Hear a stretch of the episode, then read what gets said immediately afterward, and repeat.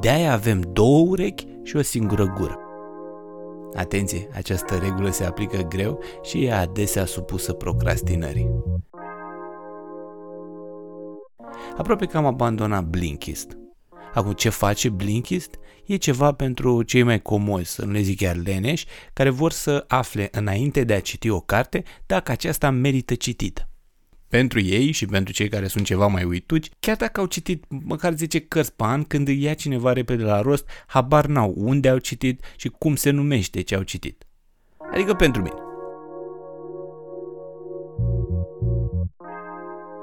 Eu când am aflat de treaba asta cu Blinkist am zis asta e pentru mine. Dacă ați ști voi de câte ori am repetat The Seven Habits of Highly Effective People ca să le rețin pe toate șapte, oh my god. Și oricum le uit.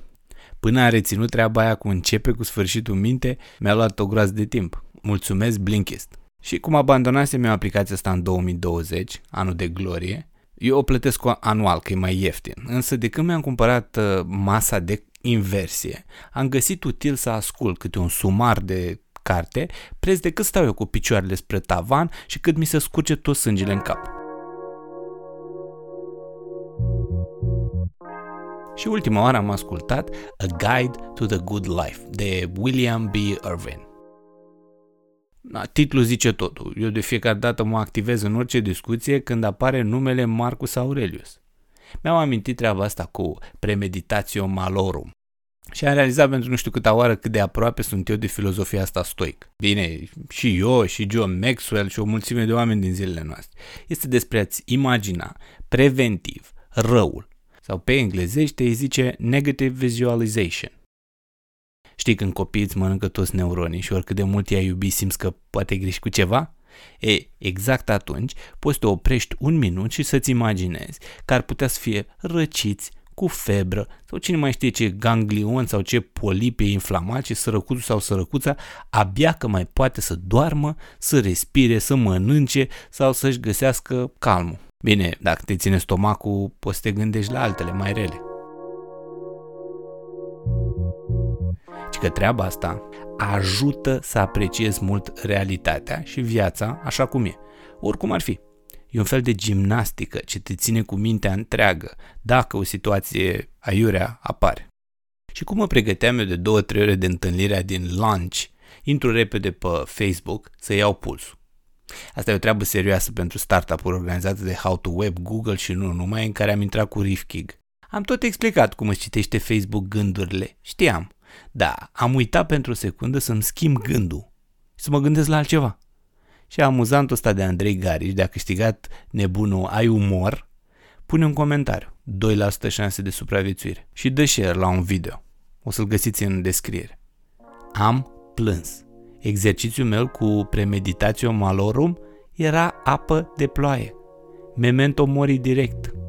Și cei care nu aveți copii și nici vreun nepot care să vină pe la voi, trebuie să mă credeți pe cuvânt. Treaba cu autocontrolul, când te joci de-a părintele, e treabă super serioasă. Asta pentru că suntem noi stricați, unii mai mult, alții mai puțin, ca așa erau vremurile și oricât de mult ne-am fi emancipat, nu poți să schimbi năravul când e la tine bine înfipt. Deci treaba asta cu vizualizarea răului ajută să apreciezi toate lucrurile astea frumoase din jurul tău și combate depresia, cum naiba. Și în aceeași notă, tot autorul zice de disconfort voluntar. Tot o treabă stoică. Seneca o numea să practici sărăcia și se regăsește și în diverse religii în forme variate. Poate rezonați mai mult cu fabula aia cu rabinul, Ițic și capra, când Ițic se duce la rabin și îi spune că e înghesuială mare la el acasă și greu și abia mai are loc cu familia lui mare într-o casă așa mică. Și rabinul îi dă soluția să bage capra în casă. Ițic face asta și după un timp în care deja lucrurile erau rele, se duce iar la rabin, care de data asta este să bage și țapul. Exasperat și ușor confuz, Ițic respectă planul, merge la rabin după și îi spune că e mult mai rău. Moment în care rabinul îi spune să scoată atât capra cât și țapul afară. Ițic revine fericit și mulțumește rabinului pentru ajutor, cam așa și cu Seneca și cu să practici sărăcia. Nu exagerați. Dacă simțiți că vreți să încercați ceva mai extrem, mergeți o zi, două cu bicicleta în loc de mașină, ci că ar fi suficient. Și dacă faceți asta deja, bravo! Voi puteți să faceți un pas în plus și să mergeți pe jos. Ce am realizat, nu doar de la Maxwell, dar zic de el că echipa lui are tendința de a trimite e mail de reminder cu subiecte de genul cea mai mare prăpastie este între ceea ce știm și ceea ce facem. John C. Maxwell. Bine, apoi explică cum că simplu fapt că știi ce e de făcut sau cum ar putea fi făcute lucrurile mai bine, nu înseamnă că le vei face sau că le vei face în acel mod.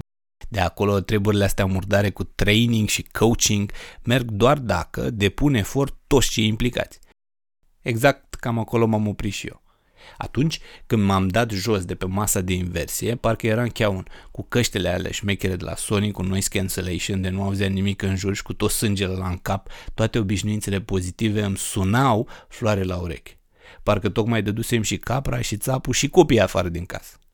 Una peste alta am făcut și un podcast cu acest conținut. O să-l public în curând, să-mi auziți și suava voce și apoi pentru că mie îmi place să ascult, chiar și pe mine. Săptămâna asta am decis să fiu lângă cei de la Stories care au făcut o sesiune de finanțare prin Seedblink. Păi ce?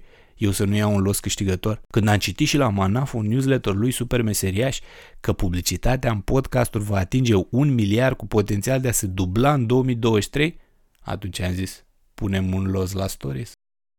O să vă las linkul de la newsletterul lui Manaf în descriere. Îi zice FOMO. El zice că Instoa Poichile e un nume ciudat. Da, FOMO și tot de la Manafu din newsletter, ci că e treabă serioasă cu Clubhouse. Un fenomen.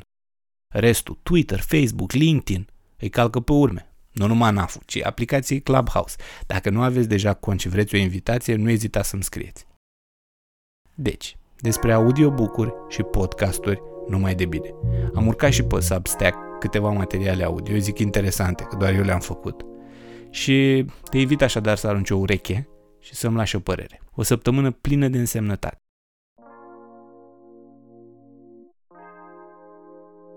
Mulțumesc că ai ascultat această înregistrare, marca Ionus Radu Munteanu. Pentru orice informații suplimentare despre programele de training sau ședințe de consultanță, poți accesa site-ul www.imunteanu.com.